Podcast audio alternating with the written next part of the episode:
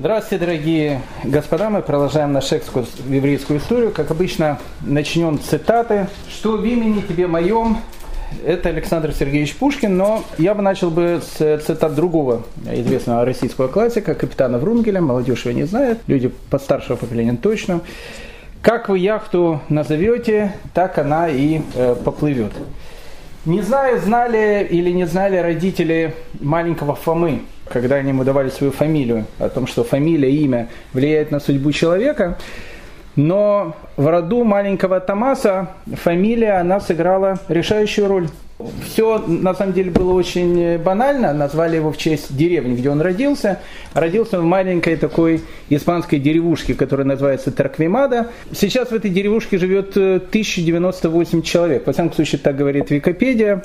Ровно в два раза меньше, чем он сжег собственными руками э, людей.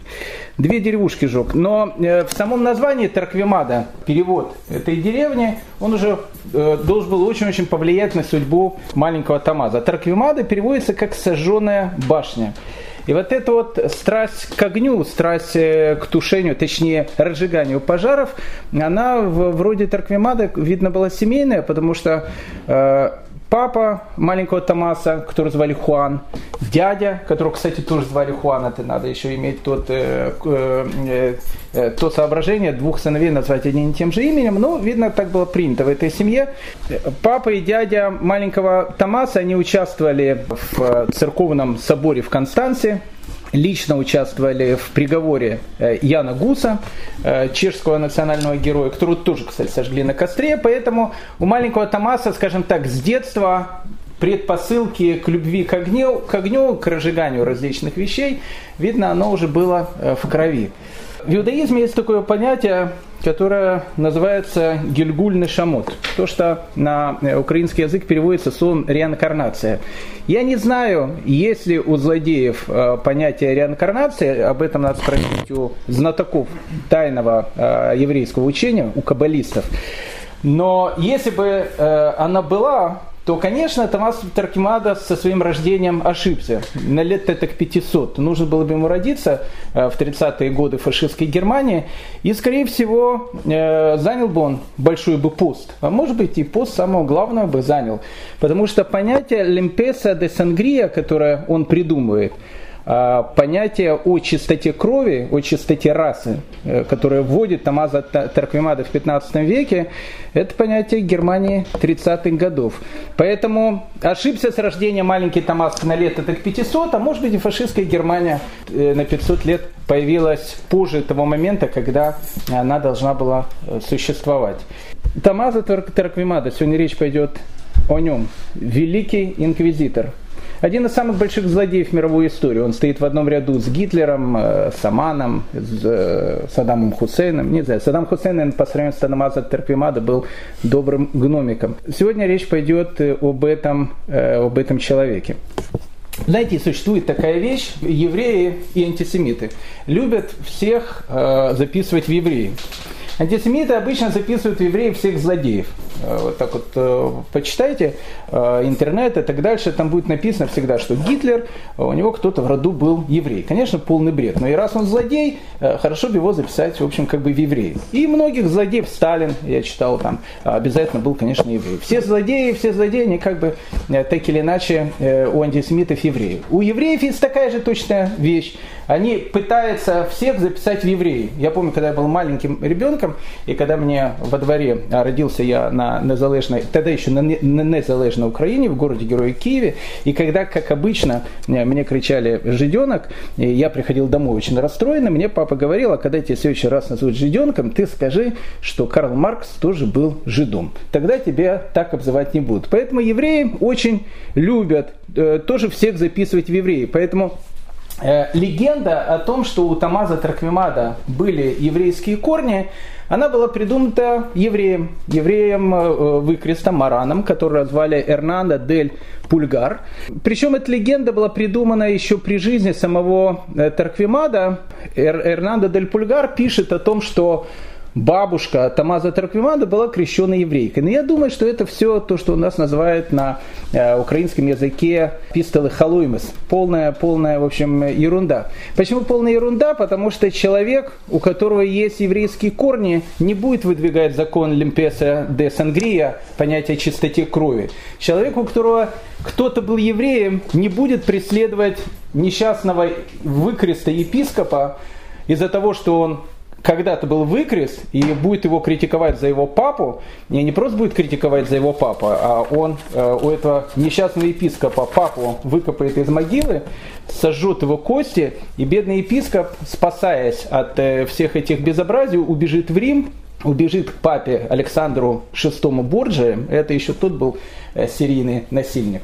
Э, о нем, э, не знаю, будем, не будем говорить, но, в общем-то, в Ватикане много интересных вещей тогда проходило. Но, в общем, когда он убежал в Ватикан, Ватикан сам боялся Траквимада. И, конечно, заявить о том, что а посмотрите, у самого-то Траквимада, у самого-то еврейские корни, конечно, тогда эту карту можно было очень сильно разыграть. Но ее никто не разыгрывал. Поэтому я думаю, что все эти легенды о том, что Тамаза Туркимада происходит от еврейских корней, такая же, как Чарли Чаплин был евреем. Почему евреем? Это как в анекдоте, простите, вы еврей? Нет, говорит, у меня просто лицо очень интеллигентное. Поэтому в данном случае у Тарквимада было лицо неинтеллигентное, и думаю, к евреям он не имел никакого отношения. Интересная личность он прославился только тогда, когда ему было 58 лет. До 58 лет мы о нем знаем очень мало. Мы знаем о том, что он очень поздно стал монахом. Очень поздно по этим временам. Ему было около 30 лет, когда он, в общем, как бы принял на себя монашеский сан. Что он делал до 30 лет, это Тут можно рассказывать огромное количество легенд. Уже тогда, в 16 веке, появляется такая романтическая легенда, не знаю, легенда это или правда, о том, что Тамаза Таркимада до 30 лет, он путешествовал по всей Испании. Кстати, человек был очень грамотный.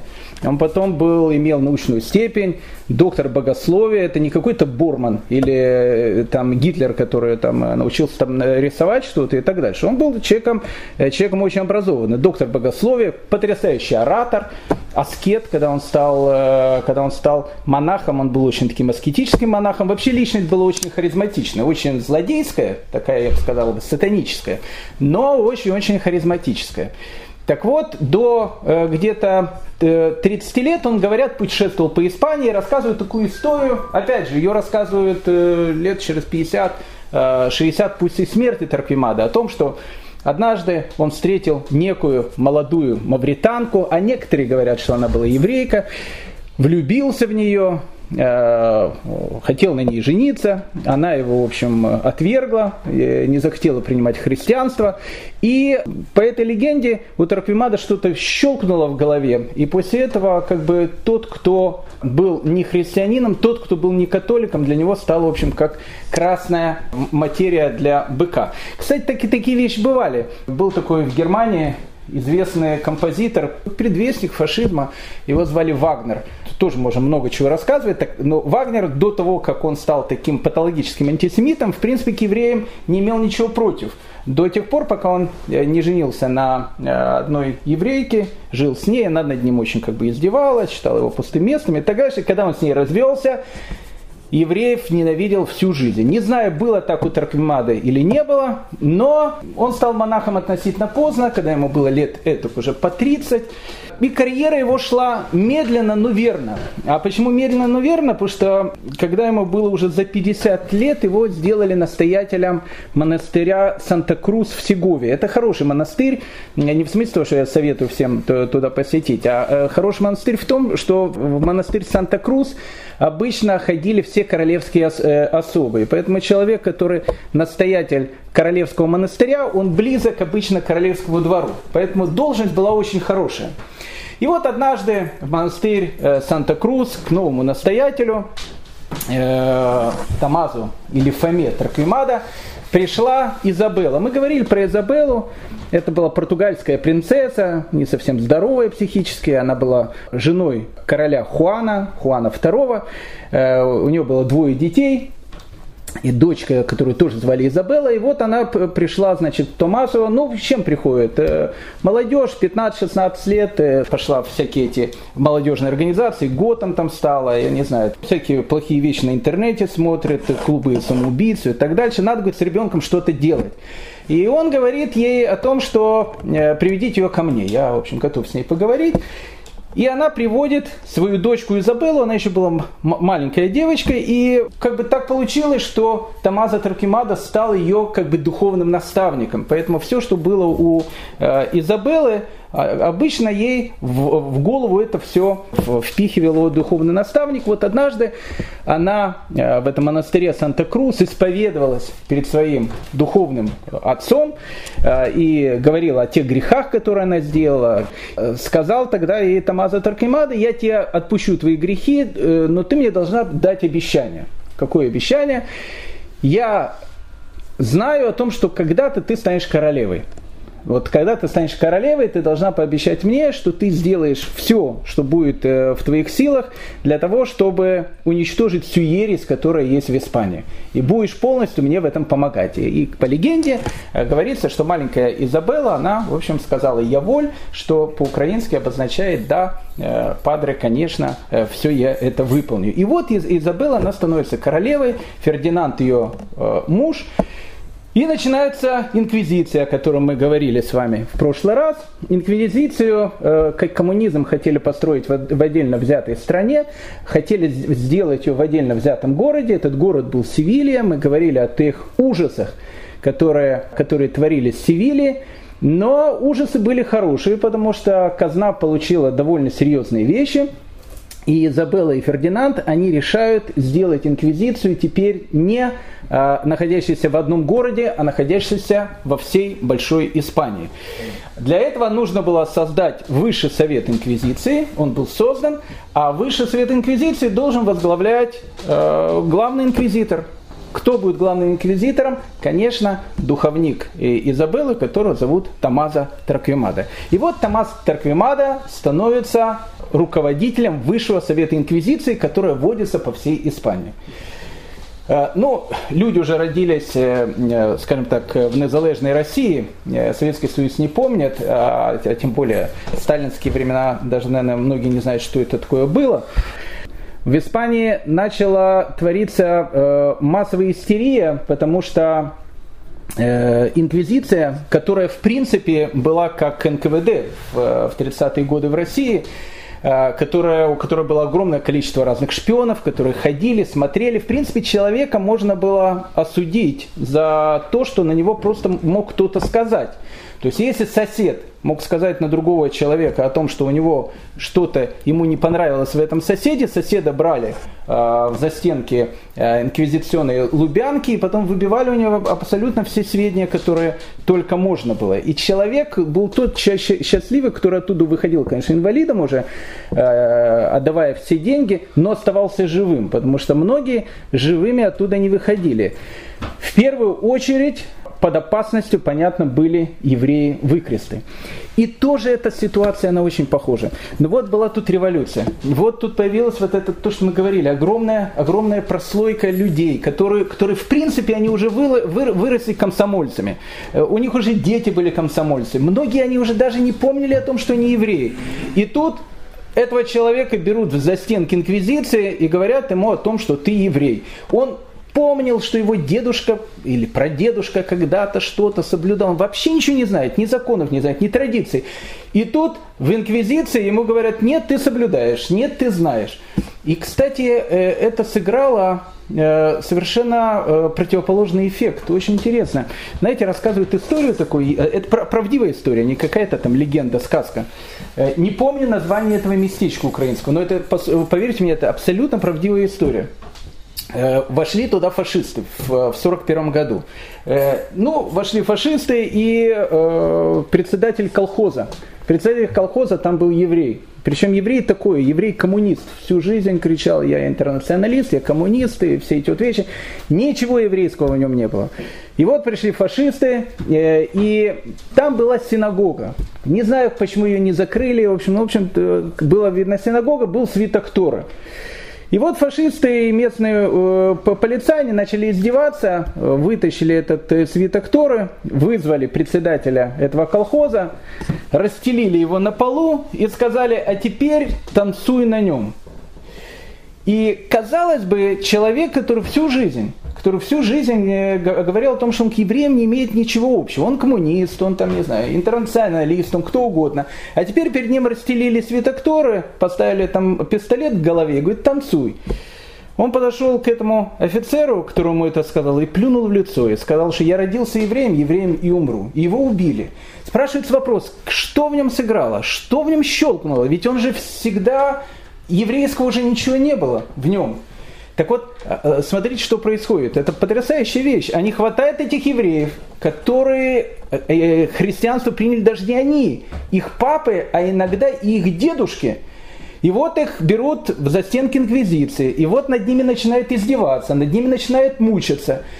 И в них проявляется еврейское национальное сознание. Они говорят, знаете что, мы, да, мы евреи, да, мы, мы, мы готовы соблюдать, да, мы будем умирать за это. И этих людей, многих, когда сжигают на кострах, а ведь когда сжигали на кострах, э, можно было, было всегда две опции. Если человек перед тем, как его сжигают на костре, говорил о том, что в принципе я во всем раскаиваюсь, я в общем там покаялся, все, и там э, простите меня, подходит священник, исповедует его, и у него легкая казнь. У него легкая казнь. Его перед тем, как его сжигают, его душат. Либо, то, что мы говорили, кладут такие ветви сухие, они дают много дыма, он задыхается в этом дыму, то есть его сжигают уже мертвым. Так вот, большинство из этих маранов, которых сжигают, когда к ним подходит священник и говорит, что покайтесь, они умирают со словами «Шма Исраэль» на устах. Люди, которые еще недавно, многие из которых не помнили о своем еврействе. Инквизиция подняла в этих потерянных евреев какое-то чувство еврейского э, чувство еврейского какого-то самосознания. Но, но то, что творилось в Испании, это был кошмар. Потому что, в принципе, не только евреи Мараны, но любого другого человека можно было объявить в еврействе. В 1998 году в Ватикане, который является один из самых закрытых мест на земле, открыли а, а, архивы Инквизиции. Очень интересная вещь. Открыли архивы Инквизиции, не все, правда, но многие открыли и начали заходить в эти архивы и смотреть, а там надо отдать должное Тамазу Тарквимаду и его э, эсэсовцам о том, что э, любые вещи, которые там происходили, они четко документировали. Каждое слово, все, что происходило. Там было все очень-очень аккуратно, как у немцев, хотя они были испанцы. Так вот, э, много разных историй там приводят, начиная от комичных историй. Вот есть некая испанка, ее зовут Хуана Перес. Обычная испанка, есть у нее муж, зовут ее Бернал. Этот э, муж Бернал приходит домой к, к своей жене, а, а, а, а в городах творится полное сумасшествие. Почему полное сумасшествие? Потому что мы говорили о том, что инквизиция, она действует по определенному правилу. Она въезжает в город, в этом городе объявляется срок милосердия, это 30-40 дней. В этот срок милосердия, в принципе, человек может лично прийти в инквизицию и заявить, сказать, знаете, у меня вот были ошибки э, в моем, значит, как бы соблюдении. Тогда, в принципе, у человека забирают э, большую часть его э, денег, говорят ему, чтобы он должен там пройти в лохмотьев по всему городу, все на него плюют, но он остается жив и счастью своих денег. Если в течение 30 или 40 дней такой человек не приходит, и человека потом ловят, как правило, этот человек заканчивает костром. Причем, а, если ты приходишь и сам на себя стучишь, Э, тебя просто так не отпустят, потому что ты должен дать э, э, адреса, явки и все вещи, а кто тебя, кто тебя научил делать все эти вещи. Пока ты двух, трех, четырех человек не выдашь, тебя оттуда не выпустят. В НКВД это было, не только НКВД, и в гестапо это было, в этих страшных тоталитарных режимах это было. И вот стали бояться все.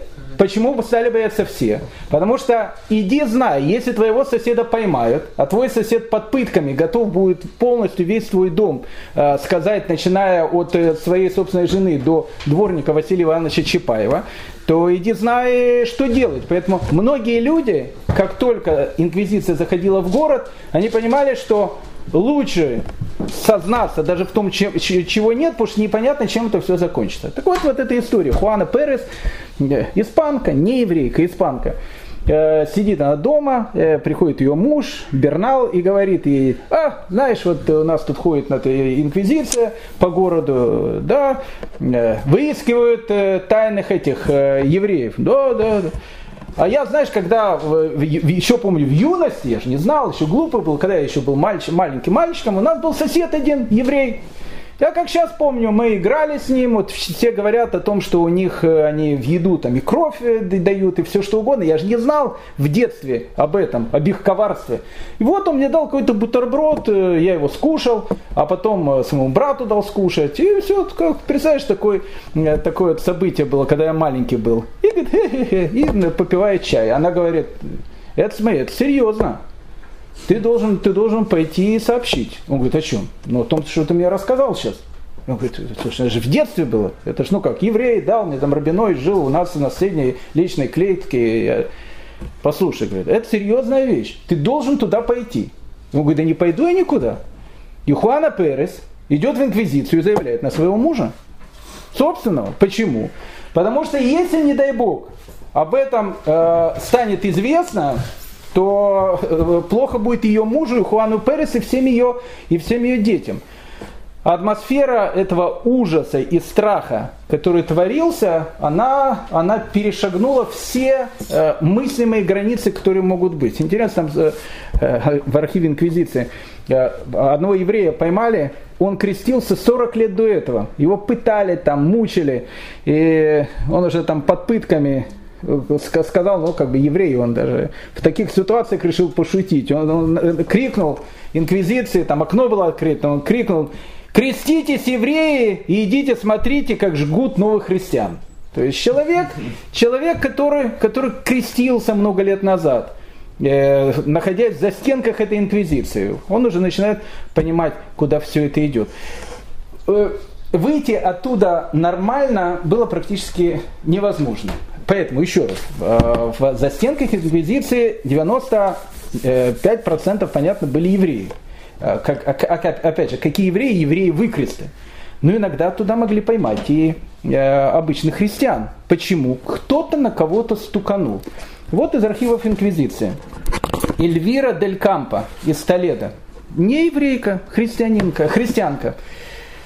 На нее кто-то стукнул как стукнул, а, она была где-то, как 37 год, она была где-то в гостях или еще где-то, ну, там была еда, ей предложили, ну, видно, дело было у нас э, на незалежной э, Джорджии, и, ну, она пришла и говорят, у нас тут э, сальцо кушают, и все, она говорит, не-не-не, я это не кушаю. Как ты не кушаешь? Все сало кушают, это национальная еда наша испанская.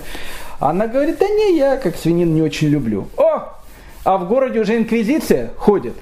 Иди знай, кто такой Эльвира Дель Кампо. Все знают о том, что она христианинка, но все слышали о том, что она не кушает свинину. Тут же на нее стуканули.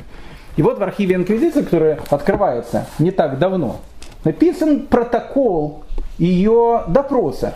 Это протокол допроса, кстати, очень такой, ну, скажем так, цивилизованный протокол э, допроса Эльвиры Дель Кампо, на основании которого мы можем предположить, какие были допросы. Читаю слова, которые записал э, инквизитор, который присутствовал в комнате пыток, дословно. Ее отвели в комнату пыток и предложили во всем признаться. Ну, обычно так инквизиция начинает. Она сказала, что ей не, не в чем признаваться. Ей приказали раздеться, еще раз сделали внушение, но она хранила молчание. Когда ее раздели, она сказала, сеньор, я делала все, в чем меня обвиняют. И я свидетельствую против себя самой ложной клятвой, потому что я не могу выносить то положение, в котором я оказалась. Ради Бога я ничего не сделала. Ей сказали, что она не должна свидетельствовать против себя, ну, сказать правду. Самое страшное, что Эльвира Дель Кампо не знает, в чем ее даже обвиняют. Ее просто взяли и привели в инквизицию. Ей связали руки. Был сделан один оборот узла, и Э, призвали сказать правду. Но она говорила по-прежнему, что ей нечего сказать. Затем она застонала и сказала, скажите мне, что вы от меня хотите, потому что мне нечего сказать. Был сделан еще один оборот, и она сказала, то есть, опять же, ее привязали руки и ноги э, веревками и растягивали тело. Это страшная такая вот вещь. Э, Развяжите меня, чтобы я могла вспомнить, что я должна сказать. Я не знаю, в чем я повинна. Я не ела свинины, потому что мне становится плохо, когда я ее вижу. Я все сделаю, я все расскажу, развяжите меня, я скажу вам истину. Приказали сделать еще один оборот узла. Ей велели рассказать во всех подробностях, что именно она совершила. Она сказала, что я должна сказать. Я все сделала, развяжите меня, потому что я не помню, что я сделала. Разве не видите, что я бедная женщина? О, руки мои, руки мои. Это идет э, протокол. Ее посадили на кобылу. Ну, как бы после того, как э, э, пытки это не идет, кобыла это хорошая вещь. Это когда за руки человека, в принципе, подвешивают под потолок, а потом начинают просто поджаривать. Она сказала, сеньоры, почему вы не говорите мне, что я должна сказать? Разве я не призналась вам во всем? От нее потребовали подробностей. Она сказала, я не помню. Снимите меня. Я делала все, что вы говорите. Я расскажу все, что вы скажете. Она сказала, сеньоры, подскажите мне, что я должна знать. Пожалуйста, скажите мне, что я должна вам говорить. Она сказала, я не знаю, как это сказать. У меня пропала память. Бог мне свидетель, что если я могла сказать что-то, я бы сказала это о себе. Она сказала, закон, о котором говорят свидетели, я не помню. Что это был за закон? Будь проклята моя мать, которая меня родила. О, меня убивают, если бы только мне объяснили, что я должна сказать. О, сердце мое, сердце мое. Ей сказали, что пытка будет продолжаться до тех пор, пока она не скажет правду. Ее увещевали во, во, э, во всем признаться, но, не, но какие бы вопросы ей не задавали, она продолжала хранить молчание. Инквизитор увидел, что она умирает, сказал на время прекратить пытки. Это инквизиция. Это инквизиция. Речь в данной ситуации идет даже не об евреях. Речь идет о христианке. Как вы понимаете, террор, который сейчас прокатился по всей Испании, это, это, был, это был полный ужас. Поэтому, э, когда э, инквизиторы пришли в Барселону, и объявили Дни Милосердия, так называлось, 30-40 дней. И, и Барселона поняла, что через 30-40 дней, в принципе, весь город, э, он будет находиться в застенках Инквизиции.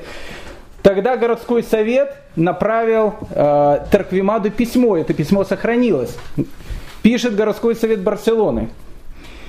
Если жизнь еще теплится в этом городе, то он обязан этим лишь скудной торговле, которую ведут упомянутые мараны, ну то есть как бы евреи. Им принадлежит львиная доля капитала, которая располагает город. Только благодаря их торговле кораллами, шерстяными тканями, кожами и другими товарами существует много ремесленников.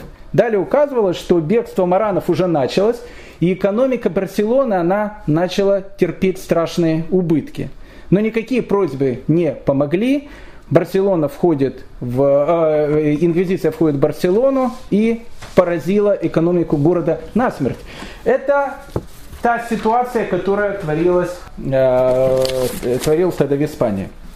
Ну, бывали и э, другие случаи, э, когда в Сарагосе вводят инквизицию, туда при, приходит одна, один из, ну, таких вот, если Томас Архимада был Гитлером, то это был его такой знакомый Борман Педро Абуас. Тоже садист, они все были садистами.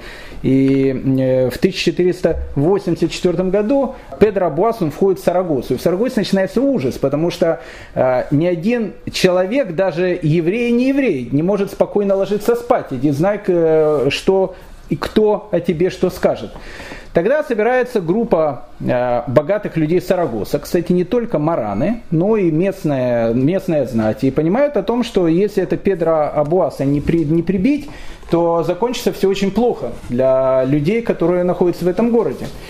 И решено было сделать на него несколько, э, несколько попыток убийства. Один раз подослали каких-то э, бандитов на него, второй ничто его не брало. А это Педро Абуас, он начал вообще носить такой э, на голове щит, а на груди бронежилет такой местный, для того, чтобы кинжалом его невозможно было убить. Но Э, его все-таки убили. Убили, причем убил э, местный священник, э, когда он, его невозможно было просто поймать. Он рано утром пришел в церковь, там находился местный священник, он просто его прибил, этого, этого садиста. Но лучше бы он, конечно, это не делал, потому что Тарквемада, узнав о том, что в Сарагосе убили Педро Абуаса, сделал в Сарагосе образцово-показательную инквизицию, причем настолько страшную, что все другие города, они с ужасом смотрели на то, что происходило, э, происходило там. Горела вся страна. Аутадафи. Аутадафи переводится как акт веры.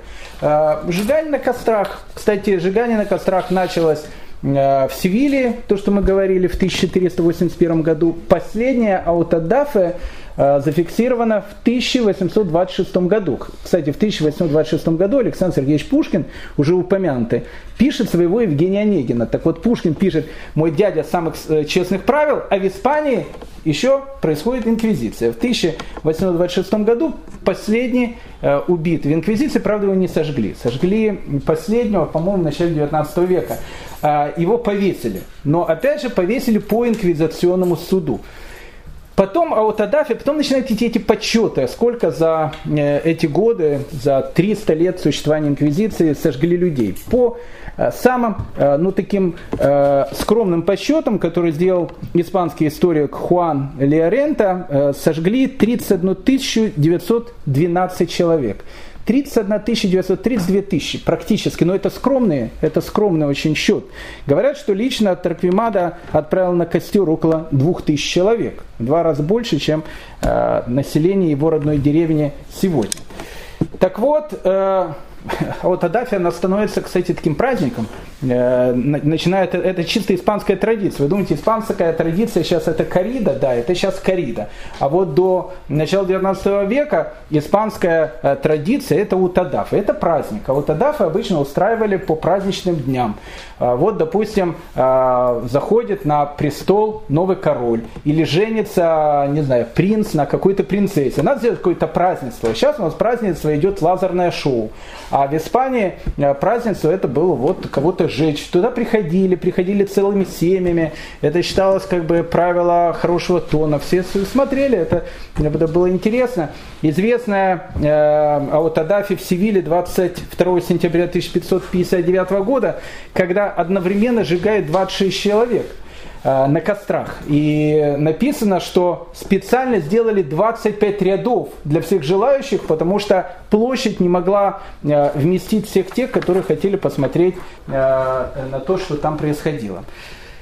Тарквимада, он не просто сжигает, он был, э, опять же, человек, который опережает Гитлера почти что на 500, на 500 лет.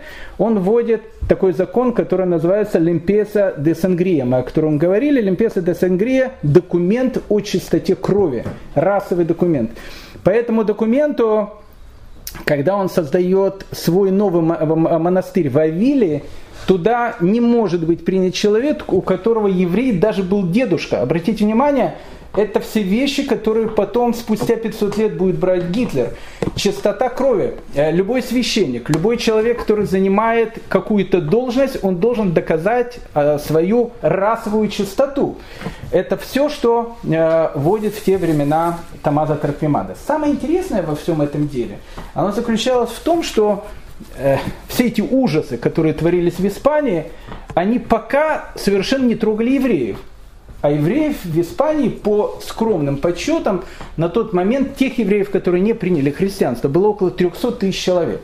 Это, я не знаю, много или мало, для средних веков это много. Около 300 тысяч человек. Их пока не трогают. Почему их не трогают? Потому что инквизиция не может трогать евреев. Она занимается только христианами. Теми христианами, которые им кажутся э, не очень хорошие христиане. Тарквимада который был патологическим садистом, антисемитом, я не знаю, негодяем, не знаю, Гитлером 15 века, э, он хочет сделать что-то с евреями, но не может, потому что как бы, ну, как бы не, в его, э, не в его силах что-то сделать против евреев. Единственное, что Томас Таркимада начинает говорить, его новые мысли. Он говорит о том, что, смотрите, почему э, вот эти вот евреи выкресты, они, э, как бы они тайно продолжают соблюдать. Очень просто, потому что вокруг них живут другие евреи. Если мы сделаем так, что другие евреи отсюда уйдут, то тогда евреи-выкресты, которые здесь живут, они, в общем, спокойно начнут соблюдать. Христианство, никто их не будет будоражить. Ведь евреи-выкресты, мараны, они живут, как правило, в районах рядом, которые находятся с еврейским кварталом.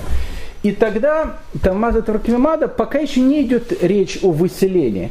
Но Тамаза Траквимада вызывает э, в отдел СС свой, в инквизиционный этот комитет, он начинает вызывать раввинов, больших раввинов, для того, чтобы раввины должны были стучать так было, в принципе, в Советском Союзе. Э, рассказывали, что когда в, хоральную там, синагогу еще в брежневские времена приходили, там были благородные люди, которые говорили молодежи, которые туда приходили, молодой человек, вам лучше отсюда уйти, потому что тут стучат. На вас сейчас настучат. То есть все, все которые сюда приходят, записываются и отправляются э, в соседнее здание, которое находится недалеко. Так вот, один из первых евреев, раввинов, которому заставили стучать и которого вызвали туда, чтобы стучал, это был Раф Игуда Ибн Верга. Ну, это был великий человек, Раф Игуда Ибн Верга. Мы встречались уже с его внуком, которого звали Раф Шлома Ибн Верга. Он написал известную историю трагедии испанского еврейства, которая называется Шевет Ягуда. Мы уже несколько раз его цитировали. Так вот, раб Игуда Ибн Верга, который является главным раввином Севилии, когда в Севилии начинается весь этот кошмар, э, мы уже говорили, э, при начале этого кошмара, как он делает эту инсталляцию, он э, на окне своего дома вывешивает эти три пары голубей. Помните, мы сказали, одна, одни голуби ощипанные, но мертвые, другие голуби ощипанные, но живые, а третьи голуби не ощипанные и живые, в клетке сидят. И когда люди ходили и говорили к Водорафа, что обозначает означает сие авангардное такое произведение? Малевич у вас такой, квадрат какой-то, голуби, что они обозначают?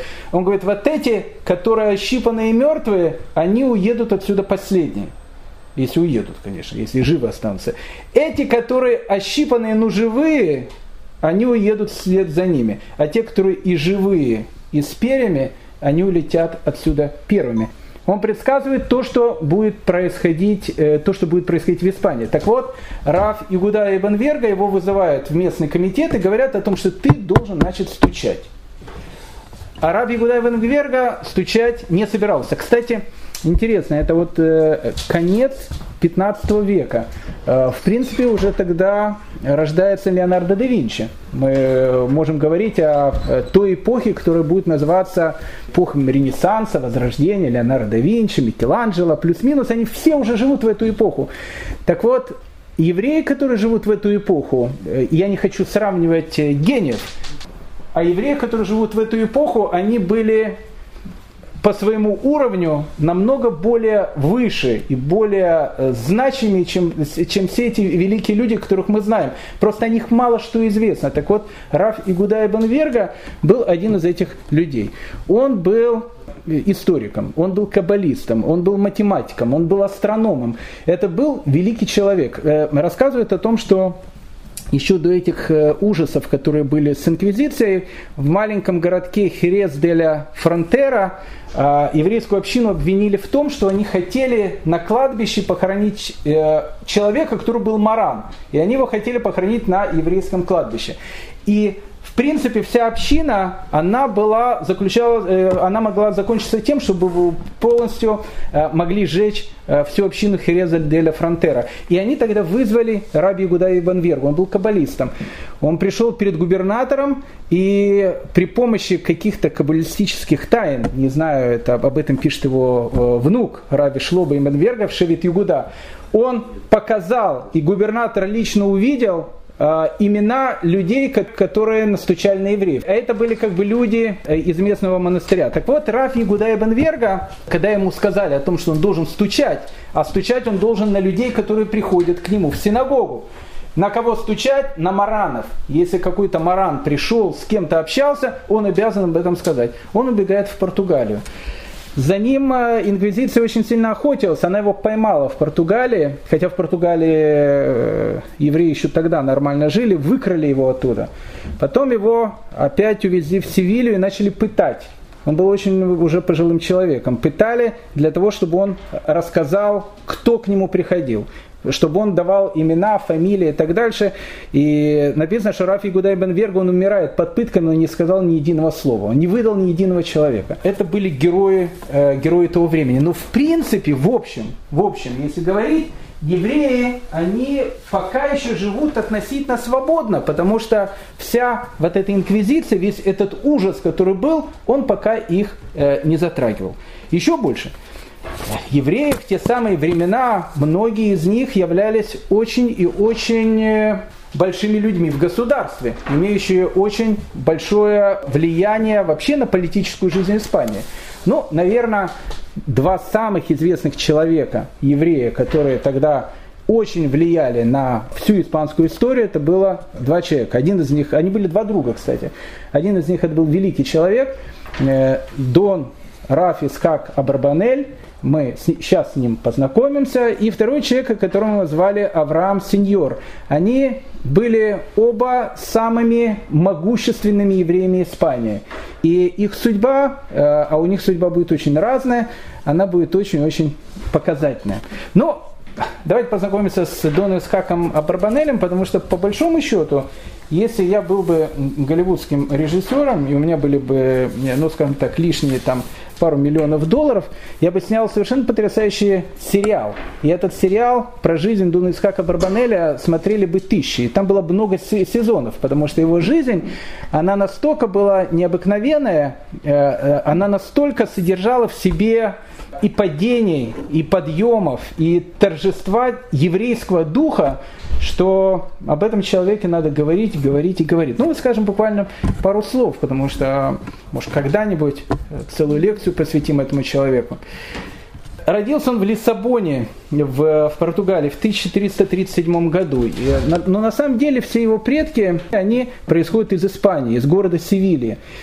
В этом городе когда-то жил его дедушка, которого звали Раф Шмуэль Абарбанель.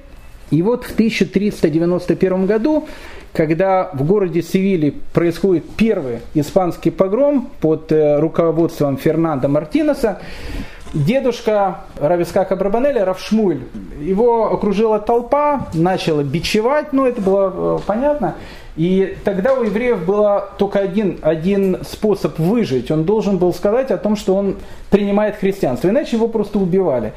Дедушка Равшмуэля, он не хотел принимать христианство, его начали бить. И вот уже когда он находился в полусознательном состоянии, видно, кто-то из соседей его э, спас, и его окрестили. Окрестили, когда он, э, когда он опять же, был без сознания. Окрестили и даже назвали его. Назвали его именем Хуана де Севилья.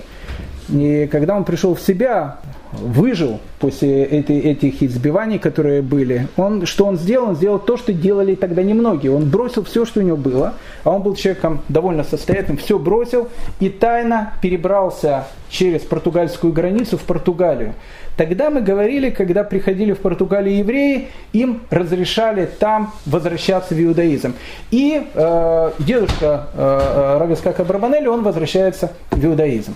У него рождается сын, папа э, Раф э, Исхака, который становится министром финансов у португальского короля Альфонса V он становится очень богатым человеком. Ведь это времена, когда, помните, был этот Энрико или мореплаватель, когда португальцы, они начинают открывать путь в, в Испанию, когда Португалия начинает быть той Португалией, которая будет могущественным государством.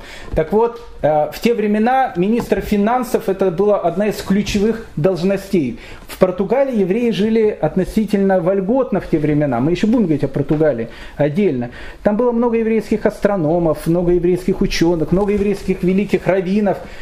И вот папа Дон Исхака Барбанелли, он становится министром финансов. Живут они очень хорошо. Вспоминает э, потом Дон Исхак в своих воспоминаниях, э, пишет. Спокойно жил я в своем доме, полном сокровищ предков. На самом деле был не дом, дворец. Дон Исхак Абарбанель жил во дворце. Его папа этот дворец построил. Спокойно жил я в своем доме, полном сокровищами предков, в славном городе Лиссабоне, матери городов португальских. Бог благословил меня богатством, почетом и всеми радостями человеческой жизни. Мой дом был сборным местом для ученых. Там судили и рядили о книгах и писателях, и изящном искусстве, о знании э, и страхе Божьем. И я, и мой отец работали успешно во дворце короля Альфонса, правителя справедливого, при котором евреи жили вольно и безопасно. Папа Дон Исхака Барбанеля, он министр финансов. И, соответственно, он дает своему сыну Исхаку ну, совершенно потрясающее образование по тем временам. Он учится у э, великого португальского равина Раф Йосифа Ибн Хаюна.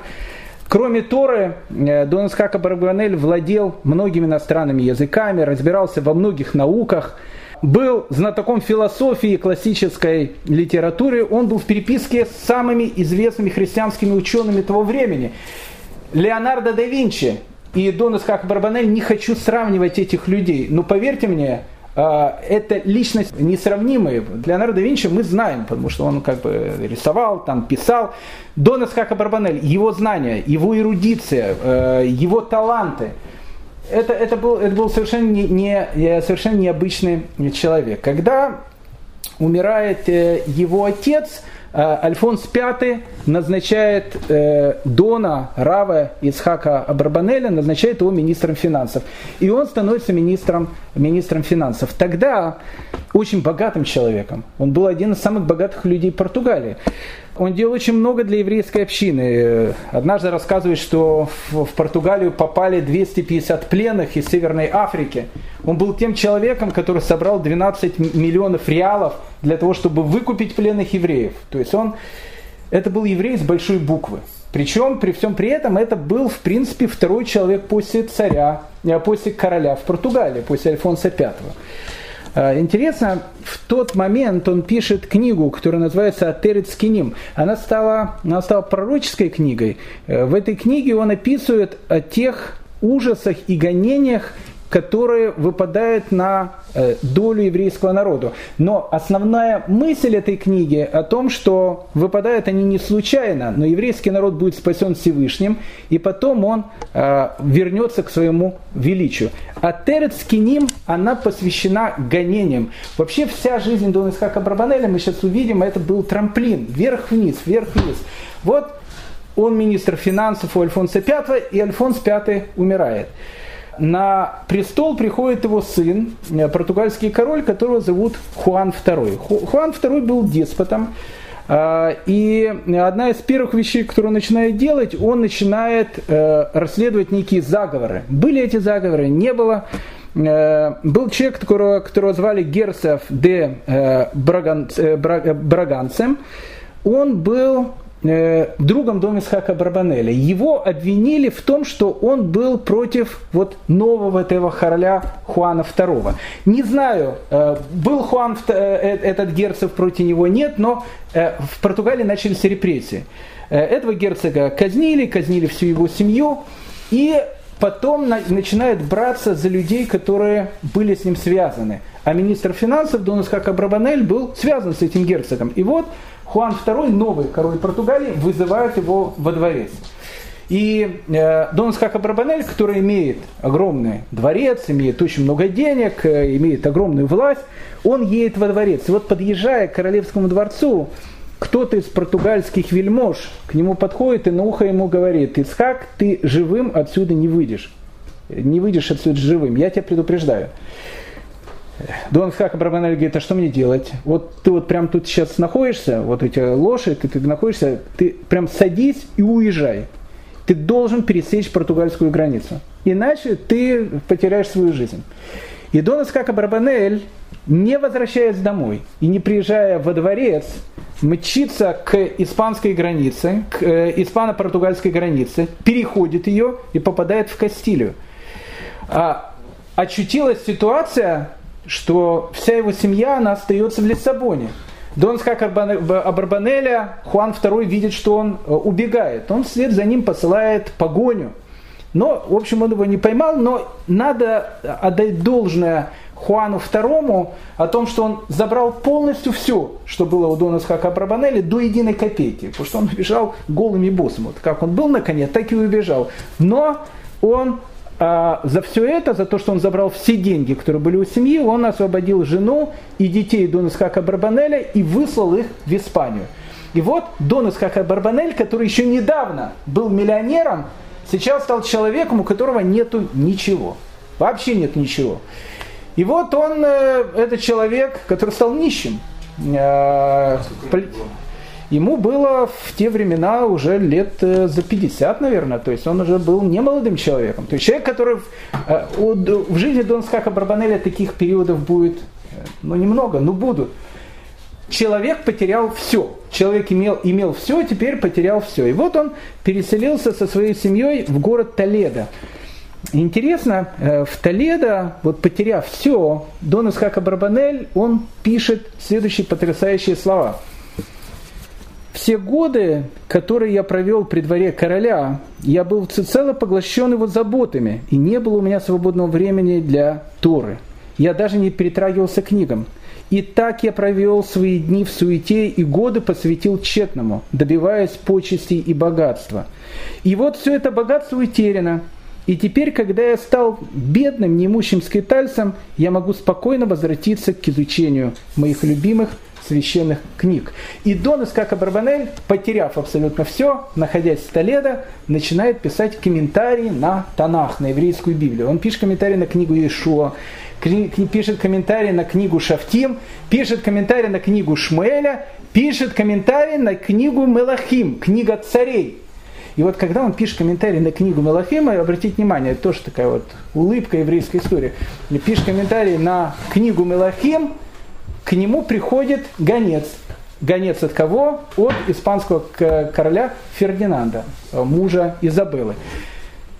Испания в тот момент нуждается в деньгах. Да, они грабят маранов, да, там все эти вот вещи есть, это понятно, но нужны много-много денег. Почему? Потому что Испания в те времена во главе с Фердинандом и Изабеллой они делают последний марш-бросок. Какой последний марш-бросок? Последняя точка реконкисты. Вся Испания уже в руках этих двух королей. Вся Испания практически э, объединена, кроме юга. На юге находится последнее мусульманское царство. Это Гранада. Если Гранада будет завоевана, то вся Испания, она перейдет под власть испанских королей, и тогда, соответственно, тогда, соответственно, будет Испания. Да. Кто такие реконкисты? Реконкиста это, э, это период, когда вестготы, когда испанцы, они отвоевывают территорию у арабов. Ведь арабы они захватили Испанию в 711 году. И вот на протяжении почти что 800 лет происходил вот этот процесс, процесс реконкисты, когда все больше и больше территории отвоевывали у арабов. И тогда, к концу 15 века, вся Испания, она уже была христианская, вся Испания была под Изабеллой и Фердинандом, кроме Гранады. Нужны были деньги. Нужны было много-много денег. И Дон Искака Брабанеля приглашает Фердинанд II, у него не было ничего, во дворец, и делает его министром финансов Испании. И Дон Исхака Барбанель становится министром финансов, министром финансов э, Изабеллы и Фердинанда. Обратите внимание, какие, какие эти э, какие броски еврейской судьбы. Он сейчас был министром финансов, потерял абсолютно все, стал бедным и опять на вершину. Теперь он министр финансов могущественных испанских, э, испанских королей. Тогда нужны были деньги, много денег. И так получилось, что Раф Ицхак Абрабанель становится министром финансов Фердинанда Изабеллы, а человек, который занимается налоговой политикой королевства, был другой еврей, который э, подружился с Донскаком Абрабанелем, второй могущественный еврей той, той эпохи, его звали Авраам Сеньор. О нем надо тоже рассказать пару слов. Авраам Сеньор, э, он был из очень и очень и очень знатной еврейской испанской семьи настолько знатной, что э, его родители были при дворе, он воспитывался при дворе, когда были все эти, э, все эти давления на евреев, Авраам Сеньор, он не крестился, он продолжал жить в Испании. Да, он потерял свои деньги, потом вернул свои деньги. Но это была очень знатная еврейская испанская семья. И надо сказать, что Изабелла, королева Испании, она его, э, ну не то, что она его благодарна была, она его очень любила и ценила. Она его знала с детства. В 1469 году э, Авраам Сеньор был тем человеком, который сделал вот этот брак между ней и ее э, будущим мужем Фердинандом. И она помнила это, о том, что именно Авраам Сеньор организовал этот брак. В 1473 году, когда она еще была принцессой, и она была при дворе своего брата Энрике IV, который э, хотел ее решить наследство. Именно Авраам Сеньор был тем человеком, который уговорил короля э, не наказывать тогда Изабеллу, и она стала жива. И Э, именно Авраам Сеньор был тем человеком, который Изабеллу сделал царицей. Потому что когда э, королевой, потому что когда э, умирает Энрике IV, мы говорили, было, могла стать либо его дочка Хуана, либо Изабелла. Вот Изабелла становится королевой благодаря Аврааму Сеньору. Она это помнила. Она это помнила этому человеку всю жизнь. Настолько помнила, что когда она стала королевой, она даже при, присуждает ему пожизненную пенсию в 100 тысяч мараведи. Огромные, огромные деньги. Он был человеком очень и очень близким э, к Изабелле, очень-очень близким к королевскому э, э, двору. Настолько близким, что Изабелла даже делает его равом де Корте, то есть она делает его главным раввином Кастилии. А Авраам Сеньор был человеком, который очень помогал еврейской общине. Это был человек, э, он и Раф и Дон Искаха Барбанелли, это были два человека, благодаря которым Испания одержала победу над Гранадой. Это были те люди, которые в принципе вели войну. Это были те люди, которым Испания обязана тем, что она стала Испанией. А, интересно, э, Авраам Сеньор у них была разная судьба с э, Доном Скаком Барбанелем. Мы сейчас будем говорить об этом чуть позже. 9 ава 1492 года, когда евреев будут вы, вы, выгонять из Испании, 300 тысяч человек, э, Дон Скаха Барбанель, у которого уже опять дворец, и и Авраам Сеньор, у которого много дворцов, который богат человек, и родители которого испокон веков были одни из самых знатных людей. Вот когда всех выгоняют уже, и все бросают все, что у них есть, э, Изабелла, она лично призвала этих двух людей, близких для нее людей. Она призвала Равицкака Барбанеля и призвала э, э, Авраама Сеньора. Она сказала, господа, Э, указ подписан, все евреи должны уйти. Но я вас очень прошу, я вас очень прошу, примите христианство, останьтесь. Я, у вас будет все, все, что у вас будет. Она обращается к Рафицхаку Барбанелю. Ты велик человек, у нас с тобой очень дружеские отношения стали за эти годы. Ты потерял все в Португалии. Ты тут стал одним из самых богатых людей. Ты готов второй раз стать нищим? И Дон Искака Барбанель сказал, я готов второй раз стать нищим. Раф Искака Барбанель уходит голыми боссом второй раз из Испании, оставив все. А Авраам Сеньор нет. Ему было 80 лет. Он был пожилой человек. Э, когда Изабелла, Изабелла его э, э, уверяла, что он должен принять христианство, он не хотел, потом сказал, ну прими хотя бы для виду. Тебе 80 лет, куда ты пойдешь? Бен Исхак Арбанель тоже не молодой человек. Ну как-то куда ты пойдешь, старик? У тебя тут есть все.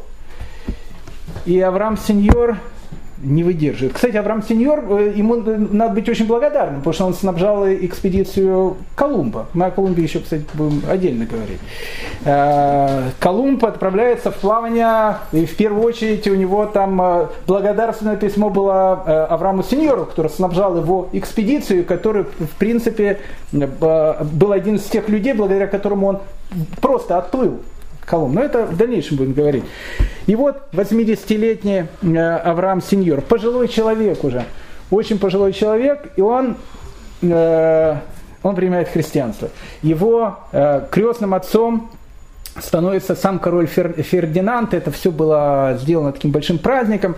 Он получает имя Фернандо Нунес Коронель. Коронель, кстати, очень известный испанский дворянский род. Вот он будет происходить от э, Авраама Сеньора.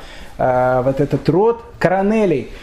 Э, интересно, что сын э, Авраама Сеньора, Педро, он тоже принимает христианство в 1492 году. Не, не, не уходит они из, Испании. Он э, участвует во второй экспедиции Колумба.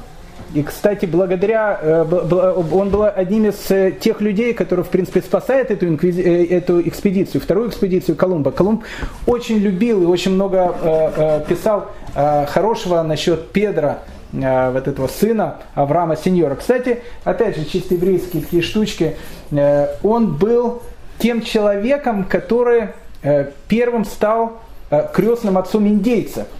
Он, он записан, вот есть книгу там, рекордов Гиннесса, кто был первый, кто крестил индейца, это был он. Он лично крестил индейца и назвал его имя тоже Педро. Не знаю, насколько он искренне, искренне все это принимал, но вот такие вот Э, истории, связанной с еврейской, с еврейской судьбой. А в Испании э, в этот самый момент э, происходят события, которые, ну, которые влияют, повлияют не только на всю историю Испании, но вообще на всю историю Европы. В 1487 году падает, пала Малага, в 1491 году падает э, Гранада. С моментом падения, э, с момента падения Гранады, в принципе, и начинается э, тот период времени, когда, э, в принципе, Испания, она превращается в ту Испанию, о которой мы знаем. Но когда пала Малага, было уже, было уже это витало в воздухе о том, что Гранаде остались существовать считанные какие-то годы. И вот в 1490 году Тарквимада, который капает э, на мозги королевы, а королева, она фанатичная женщина очень, она, ну, как бы она выросла, при этом э, э, садист и Тарквимада, она его во всем слушала. Он говорит так, смотри, э, когда мы завоюем э, Гранаду, а это остались считанные, считанные годы, э, считанные месяцы, э, тогда вся Испания она станет под твоей властью. А когда она станет под твоей властью, ты должна будешь сделать какой-то большой подарок Всевышнему. А, она говорит, я готова сделать подарок Всевышнему. Ты должна мне пообещать, что ты его сделаешь. Она говорит, я сделаю, Святой Отец. Что, что нужно? Ты должна будешь выгнать с этой территории всех евреев. И их не должно тут быть. Э, тогда и мараны будут э, э, добрыми христианами, и вот этой вот еврейской нечисти не будет на нашей территории. Ну что значит выгнать? 300 тысяч человек, которые, в принципе, к этому периоду времени, как я сказал, живут уже относительно неплохо. Мы видим, верхушка знати, она, в принципе, еврейская. Но и тогда было решено, для того, чтобы выгнать всех евреев, должна была быть какая-то причина. Э, когда фашисты начинают Первую мировую войну в 1939 году, они сказали, что вот поляки на них как бы напали. Поэтому, они, э, поэтому им пришлось захватить Польшу. Вот когда будет сейчас изгонять евреев, нужна тоже какая-то причина. И эта причина, в принципе, нашлась. Э, это причина, которая существует в Испании в принципе, до сегодняшнего дня. Начинается эта история э, в маленьком таком городке, который называется Ла Гуардия. Существует сейчас тоже этот городок. Э, в этом городке жил э, человек, который звали Бенито Гарсия. Бенито Гарсия был, наверное, изначально, ну, то, что называется, не очень хорошим евреем. Хотя кто мы такие, чтобы судить о людях? За 40-45 лет до этого, он уже, кстати, был немолодым человеком. Э, ну, говоришь, уже, наверное, было за 50, а может, под 60. Будучи относительно молодым парнем, э, он и вся его семья приняли христианство. Тогда, когда он принимает христианство, евреев уже, э, ну, и с пистолетом никто не ходил перед ними. Но как-то членам партии было легче, и должности какие-то, так дальше. Ну, в общем, как бы Стал он христианином, он давно уже забыл о своем еврействе. э, не стал богатым человеком, э, у него был маленький такой бизнес, занимался он тем, что он ездил по всей Испании и продавал шерстяную одежду, шерсть. Шерсть и шерстяную одежду. Ну, такой вот бизнес был небольшой. Бенито Гарсия был евреем, он наверное, помнил, что он еврей, но еврейского уже мало что в нем было, в этом человеке. И вот однажды, э, это 1490 год, э, возвращается он в свой родной город, в город э, Лагуардия, где он живет, и перед тем, как ехать в город, он зашел в некую какую-то харчевню. Зашел в харчевню, а в харчевне сидят испанские хлопцы, подвыпившие, э, смотрят этот Бенита Гарсия, ну, богатый, не богатый, ну, купец, у которого, видно, есть деньги. Э, навряд ли его кто-то, как еврея, э, начинал бить. Просто богатый человек, они пьяные, и они решили на него напасть. Напали его, избили, решили забрать все, что у него есть, и начали высыпать из сумки все, что, все, что там было. Они все высыпали, а потом там лежал какой-то маленький кусочек хлеба. Это был хлеб.